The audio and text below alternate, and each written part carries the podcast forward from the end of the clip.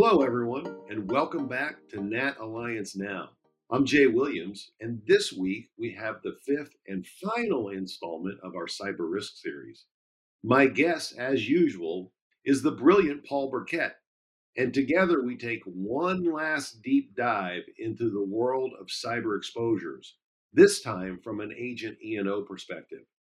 Throughout the series, Paul has consistently delivered insightful and pertinent information to help you understand and manage cyber exposures. And this episode is no exception. I hope you enjoy it. Well, Paul, it's good to be back with you uh, again today, and I'm looking forward to today's podcast. Although I am sad because it's the it's the last one uh, of us being together. So uh, this is this is installment number five on our cyber risk topic. And so I think today our focus is going to be on um, agent E&O exposures and risk management associated with that. So can you just kind of recap the exposures that insureds have so that we can understand how they impact the agent's E&O exposure? Well, part of it comes directly from the marketplace and what's happening in the marketplace. Right now, we've had a surge uh, of ransomware, and I highlighted that earlier and it's driving a lot of the loss ratios for 2020 and it's causing cyber insurance prices to go up. And that's what analysts and brokers are saying including moody's analytics came out and said that the insurance industry loss ratio this year uh, for 2020 will be in excess of 50% or higher. And that's a significant shift for all of us in terms of the marketplace because we were seeing pricing between 2015 and 2018 going down even though loss ratios were beginning to increase, uh, they were not significant as they have been in 2020. We know that the direct premiums written for the cyber line have increased since 2015 and has become a must have for most organizations. And the premium volume is up from 488 million to over 1.3 billion in 2019, and they're estimating uh, 2020 will close out about $1.6 billion worth of premium volume. That's quite significant when you look at a marketplace that's growing in that area. We know that the demand for cyber coverage continues to increase. Given the changing nature of the risk and the persuasiveness of the technology that's coming in, we keep seeing more and more new technology coming in. And we're seeing a significant impact to the supply chain risk. And what I mean on that is more and more of the carriers are starting to look at what's the relationship that I have with this insured. Do I also have their upstream partner as well? Uh, do I have one of their co partners or entities? In other words, they're starting to look at aggregating, aggregating of risk, and that aggregating of risk is going to have some impact on pricing as well as you start to look into it. How many are supplying Cisco or how many are supplying Costco? And what's the interconnections on that and uh, is there going to be one event that could take in and bring in multiple companies?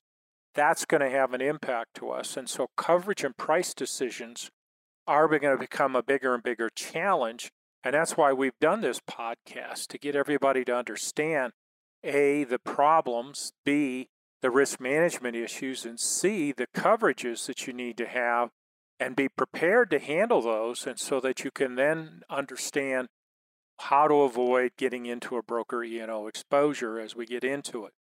We're seeing more and more that buyers uh, without robust insurance continue to find themselves on the short end, finding themselves not having the coverage they anticipated. They're finding themselves in situations where they may have made representations about the systems they had in place which in fact turns out to be a misrepresentation. And in fact, the insurance companies are avoiding coverage and not paying coverage. We know that at this point in time, 51% of consulting and legal services are paid by cyber insurance carriers for data breach claims. That's a significant amount, uh, and we're doing a pretty good job selling that. We know that 36% of victim restitution claims are being paid by cyber insurance carriers in data breach claims. That's kind of low. But it tells us that we may not have as much identity theft elements as we thought originally when we started pricing this product. We know that 30% of the regulatory fines have been paid by the cyber insurance. Now, this is a scary one. 30% alludes that, well, everybody's buying it. Not everybody is buying regulatory fines and penalty coverage or the PCI uh, DSS coverage necessary for compliance as well. So this one's a sleeper that's going to cause some problems. We know that 29% of recovery technology costs are being paid by cyber. This is our forensics. And what we're finding that's problematic in the forensics is they're finding the problem, but they walk away once they find it, they don't fix it. So we're not having the rectification cost. And so that should be a higher number when we start adding in the rectification cost or fixing the problem. Find and fix the problem. The biggest item that is really unknown and is getting quite scary is the element of the ransomware and the extortion costs. Only 10% have been paid by the insurance carriers, and there's some specific rules about how to handle ransomware, and the insurance company's involvement has to go into it. And there have been some elements that have come out recently indicating paying ransomware may find themselves subject to problems with the Treasury Department. And I'll highlight that in a little bit. This all came from the 2020 cost of data breach, but it highlights areas where we could have problems from an errors and omissions standpoint, and we need to be aware of it as we put together the coverage. We know that typical data breach claims are not covered 100%. As such, there's going to be gaps in insurance. And that means we don't have the proper endorsement or we need to add an endorsement. We didn't bring in the proper trigger on the insuring agreement on the dec page by indicating that I wanted insuring agreement 1, 2, 3, 4, 5, 6, 7, 8, 9 in some instances, and then making sure you had the proper limits. And then on top of that, a lot of the coverage forms have sublimits which are inadequate to cover the loss exposures, which if they're inadequate to do that, you're going to find why didn't you recommend that I get higher limits as an E&O claim? We've also know that a lot of people are starting to say, well, why didn't you tell me to go to 3 million or 5 million in limits? Why did you sell me a 500,000 or a million dollar coverage? So inadequate limits are starting to raise their ugly head.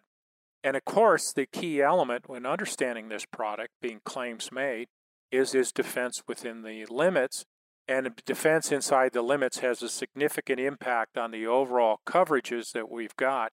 So this is creating some gaps and holes that we need to be aware of. That, that's amazing when you think about it. So, so let me ask you this: and what do you see as some of the coverage pitfalls for agents and brokers? Well, some of the coverage pitfalls are some of the obvious ones. We've all been trained on claims made. We understand retrospective dates and we know extended reporting periods. But tied with that is the prior and pending litigation exclusions and other items that are causative events. We do know, based on what we've already talked about, we've got up to 280 days to discover an actual intrusion. Well, what does that do to the retrospective date? What does it do to the prior and pending, especially when you're coming up with a renewal or changing carriers? We have some new pitfalls and challenges as we start to manage what is an occurrence, what is the trigger for that, and does the, coverage form need it? Do I need to have and buy extended reporting period when I move from one carrier to another because I don't know about the causative events or uh, that have taken place? We know that unauthorized access is a coverage trigger. However, the negligent act by an employee that provides access of their password or is tricked in providing access to that, is that covered? The devil in the detail is going to be the wrongful act language. Are we spending the time to understand what are the key triggers in all of the insuring agreements we're looking at?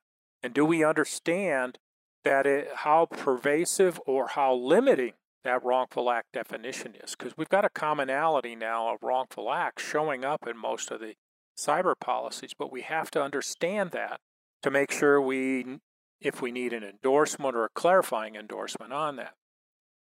The big one that's jumping out, and this has happened in the last 18 months, is the minimum required security practices exclusion. Basically, this is tying into the application. When you make a representation on the application that you're doing these minimum required security practices, that's a warranty. And that warranty can be a way to rescind or void coverage. And so, best security practices is to make sure you at least meet that minimum security that you put onto that. And the key for us is to try to get rid of that kind of an exclusion uh, and looking at a pitfall that's into that. And then, of course, the whole element uh, in terms of what are the acts of foreign countries attacking, and the whole war, uh, cyber terrorism issue has been expanding, and new definitions are coming out of that. And it's creating some new challenges, including are we selling any kind of cyber crime coverage? And if we're not selling cyber crime and relying on the crime form, you don't have cyber terrorism coverage. And that becomes another thoughtful element to think about as we start going into and looking at some of the pitfalls. Additional things to look at, and I'm going to give an example. This is just a recent event. An Axis Capital Holdings unit was not obligated to reimburse a silicone manufacturer for the wire transfer theft of more than $1 million under its coverage's computer transfer fraud provision because company officials had approved the transfer, said a federal appeals court in affirming a lower court order. In October 2017, the chief financial officer of Burnside, Mississippi based Mississippi Silicon Holdings LLC received an email from a regular vendor advising that future payments should be routed to a new bank account according to Thursday's ruling by the Fifth U.S. Circuit Court of Appeals in New Orleans. Now, this is social engineering, and this is cyber crime and social engineering and cyber crime are going to become significant elements along with the ransomware. Now, let's take this a little bit further. There was a letter relaying the same instructions written on the vendor's letterhead and signed by the vendor executive, which was attached to the email. And the email's body also contained the previous emails between the chief financial officer and the vendor's personnel concerning invoices and shipping detail. The official then authorized two wire transfers to the vendor's new bank account, totaling 1.025 million. Or, and the ruling said the payments were made in accordance with the company's three-step verification process for large transfers. The chief officer, chief financial officer initiated the transfer. Another company employee confirmed it on the bank's website, and the company's chief operating officer orally authorized the transfer on a phone call with a bank representative. The company realized it was cyber fraud victim two months later when the vendor called to discuss outstanding payments and thought they'd already made it. They filed a claim for $1,025,831 under the provisions of the commercial crime policy.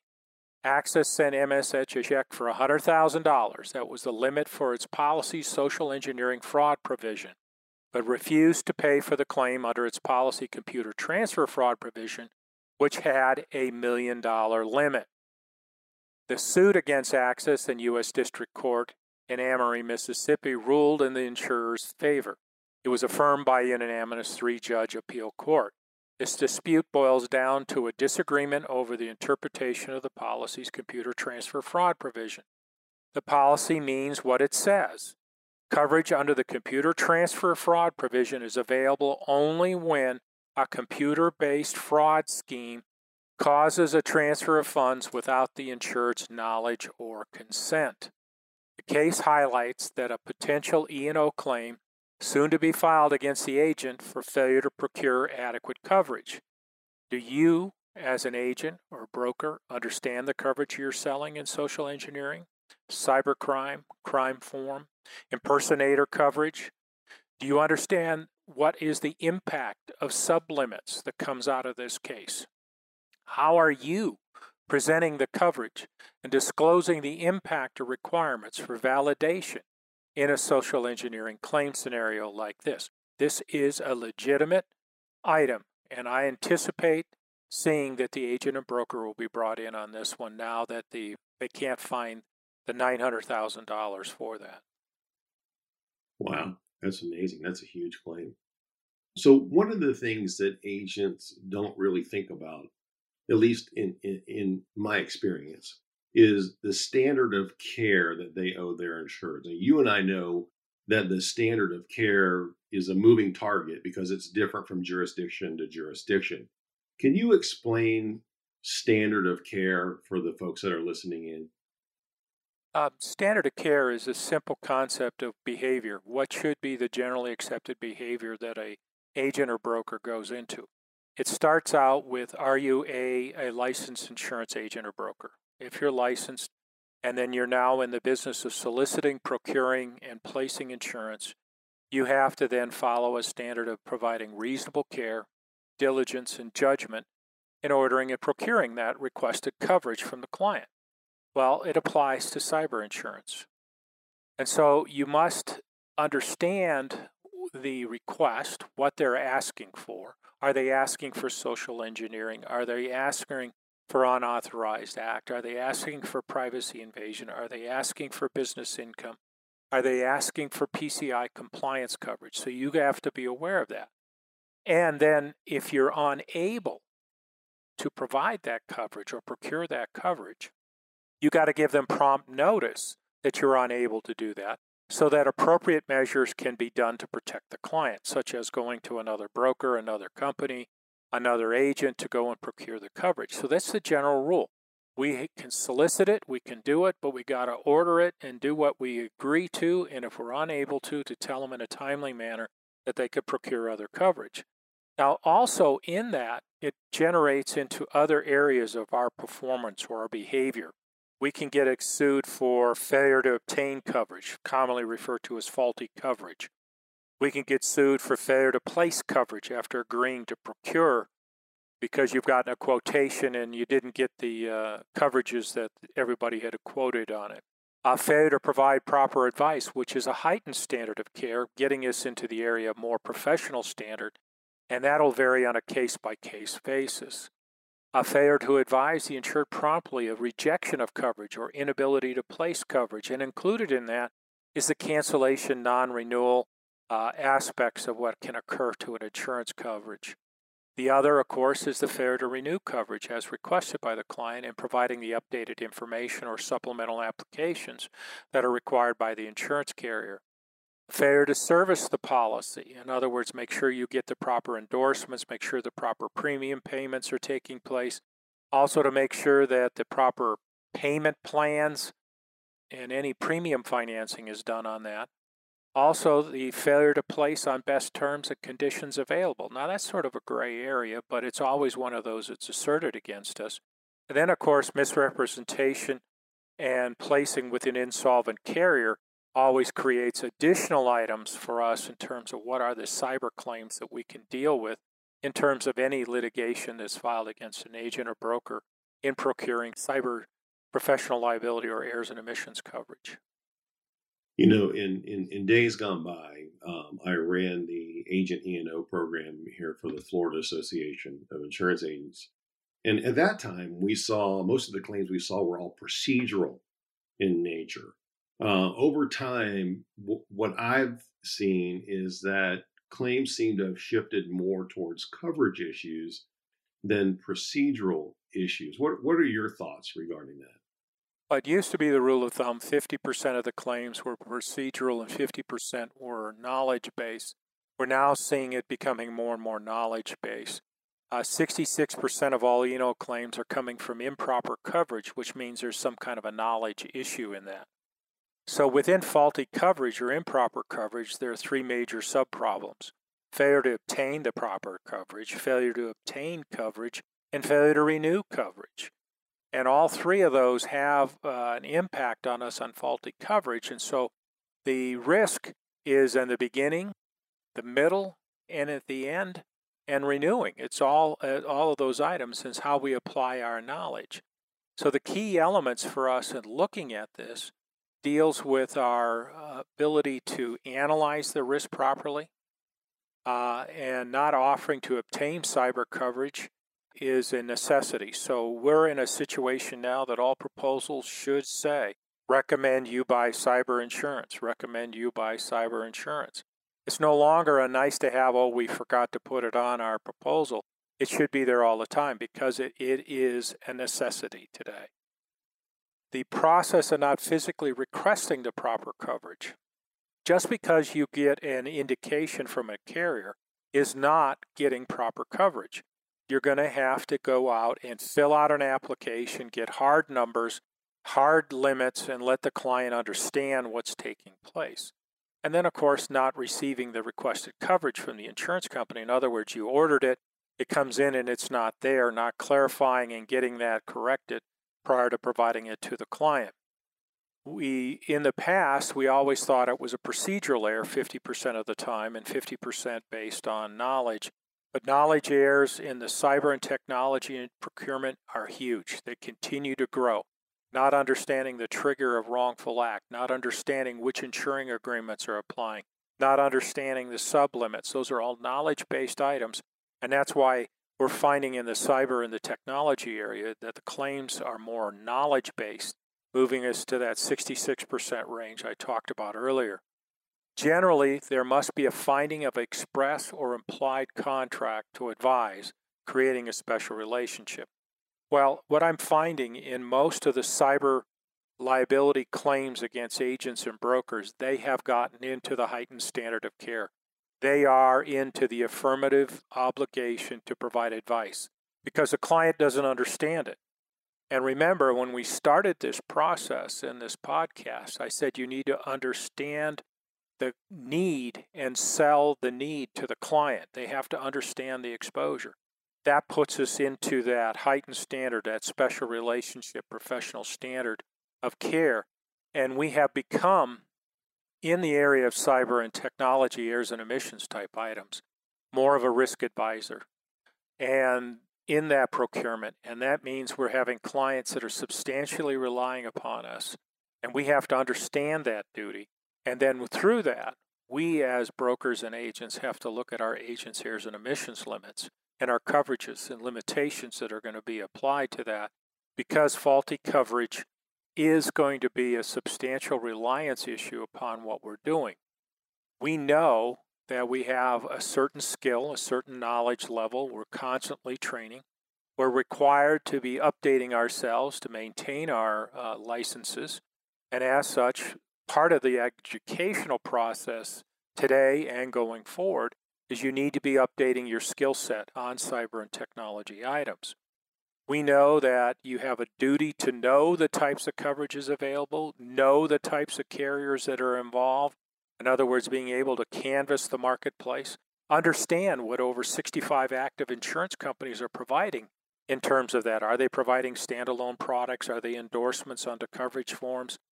What are the limitations? What are the sublimits? All become elements we have to bring into this coverage. We may and have expressly, because of contract, because we're consulting, or implicitly agree to recommend coverages and limits to our client. If we are doing that, that puts us into that slippery slope of being a higher standard of care and a professional end to it. That puts us into saying, how do we avoid some of that a little bit and that's where you always provide options. Provide the options, let the client choose, become significant items. We know the potential of any claim, on, uh, claim under cyber liability. We know how long it takes. We know what the average cost per claim has been. We've given you that information. We know we need to continuously work on that as we go forward. Today, we know a mega breach of data over 50 million records can reach a price tag of $392 million.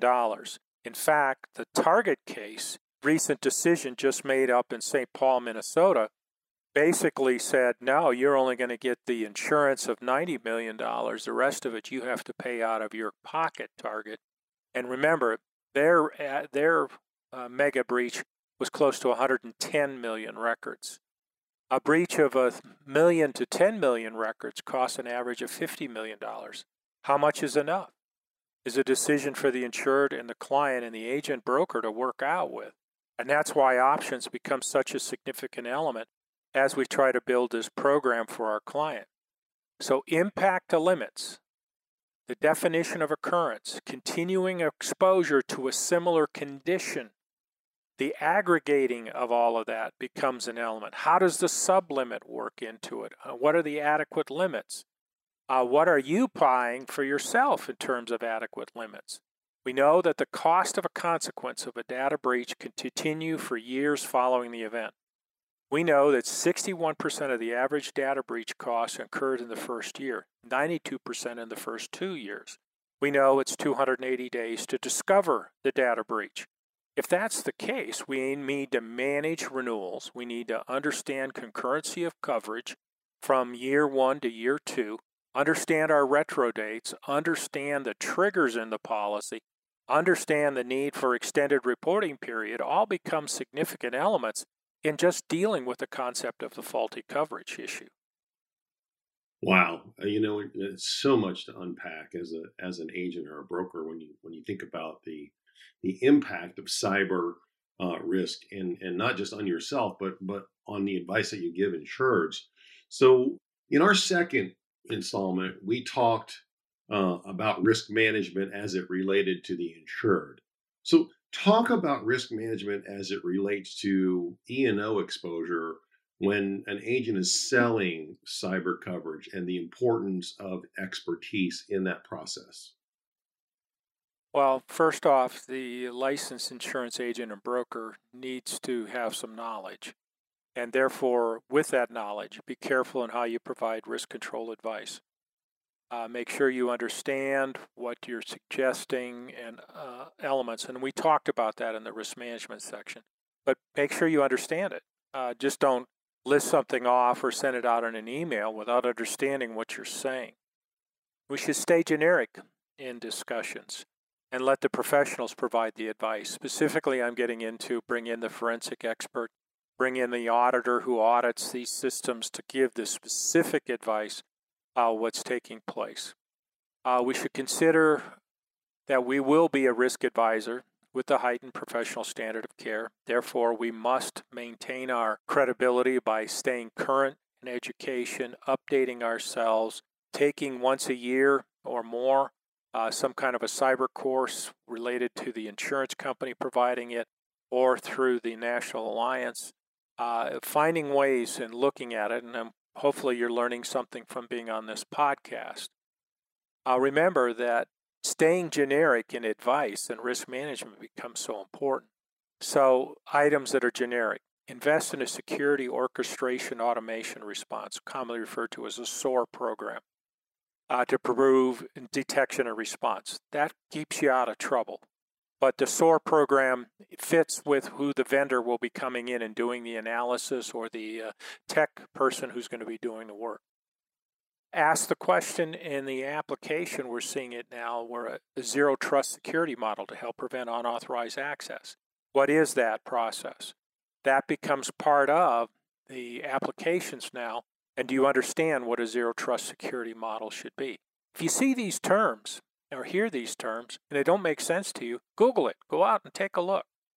I recommend to most of my clients that they do have some kind of a stress test done on their system, done by an outside vendor to come in and see how their re- incident response plan will take place and how they'll respond. Now, a lot of our clients aren't doing stress tests, but should. Also, other elements that we could recommend to them is uh, hey, you ought to ask your vendor to give you some help in determining your endpoints and remote employee access. What are we doing? How we're controlling all of that. Always, always tell your client to invest in governance, risk management, compliance programs that are going to make them better. Remember, we got 50 states that have statutes now about privacy and privacy rules, and California has really gotten pretty nasty with their new rules that are out there right now try to use managed security services to help uh, security find the gaps in the organization, the training, and the other items. Uh, those are good generic type of things to start going into. It's a necessary coverage. We're seeing contracts now between business enterprises and upstream clients that they will not allow you to work with them unless you have cyber insurance and cyber programs or security programs in place. So we're seeing that contractually come into the forefront, and that's an ongoing item. You need to remember that the CGL uh, and commercial property policies do not respond and provide adequate coverage. You've got to be able to make that clear to the client, and that's why we have to talk standalone coverages. Remember that privacy forms of privacy invasion and uh, all of that, they have some common terms, but all of them are different and different features, and you're going to have to spend the time to read it. And understand the differences. You're going to have to get resources to get that uh, understanding. That may be involving uh, getting some items uh, from Rough Notes, also from IRMI, uh, looking at the Betterley report, other items to help you gain better knowledge about it. Remember, it's about understanding first party post breach response expenses and coverages, third party liability coverages for information security, privacy, regulatory defense, penalties, payment card industry fines and assessments, website media, as well as other types of communications, social media, PDFs, emails. Are we getting that coverage? And then, of course, the contingent bodily injury and property damage liability exposures, time element coverages of business interruption, extra expense. And of course, the theft of property coverages have to be brought in as we think through this. That being the data assets, how do we restore those? The cyber extortion, the computer fraud, the funds transfer fraud, and of course, the social engineering and fraudulent instruction coverage we just talked about in that case all become important elements as you start to understand your knowledge. Included with that knowledge is you got to know your marketplace. You got to know what markets you have are admitted. Got to know what markets you're going to work and access through your wholesalers. Make sure you understand if you're going that route, what coverages are there. Do you understand the difference between an AIG policy and a Beazley policy? Do you know what's different in a Chubb contract versus a Cincinnati contract? Do you know what Hartford's willing to take or Hiscox is willing to take? Uh, all become key issues as you start to look through it. So know your markets, know what's out there, and understand there's over 65 active insurance markets out there writing some form of cyber insurance that's out there. You know, Paul, um, you know, I've done some expert witness work. You still do some expert witness work. You're a, you have your Juris Doctorate we understand based on what we do or have done, you know, how special relationship drives the standard of care. So, for agents and brokers out there, what trends have you been seeing uh, related to both special relationship and ethics in, in, in the E&O process? Well, basically, uh, ethical agents and brokers uh, that are doing their job, there's a direct correlation to the impact on E&O limits. The more and more you move towards a risk advisor, risk management consultant, a fee type service broker, you got a higher standard of care. Higher standard of care meaning you got to have higher limits. And uh, I'm seeing now more and more uh, insurance brokers, uh, small to medium size, looking at and significantly increasing their E&O limits. The large brokers have their own kind of towers and programs, but the small and medium size, I'm now starting to see people playing in the four to five million dollar range on their E and O limits, and some are even buying in excess of that and going to the 10 to 25 million uh, because of their exposure as being found more and more as a uh, professional, not involved in the relationship of being just an order taker uh, as we have seen over the years. The other items we've seen is that the type of uh, business you're soliciting establishes some of that uh, item. We've got commodity driven type products that are out there. Uh, personal auto has become commodity driven. Homeowners has almost become com- commodity driven, except for the high wealth.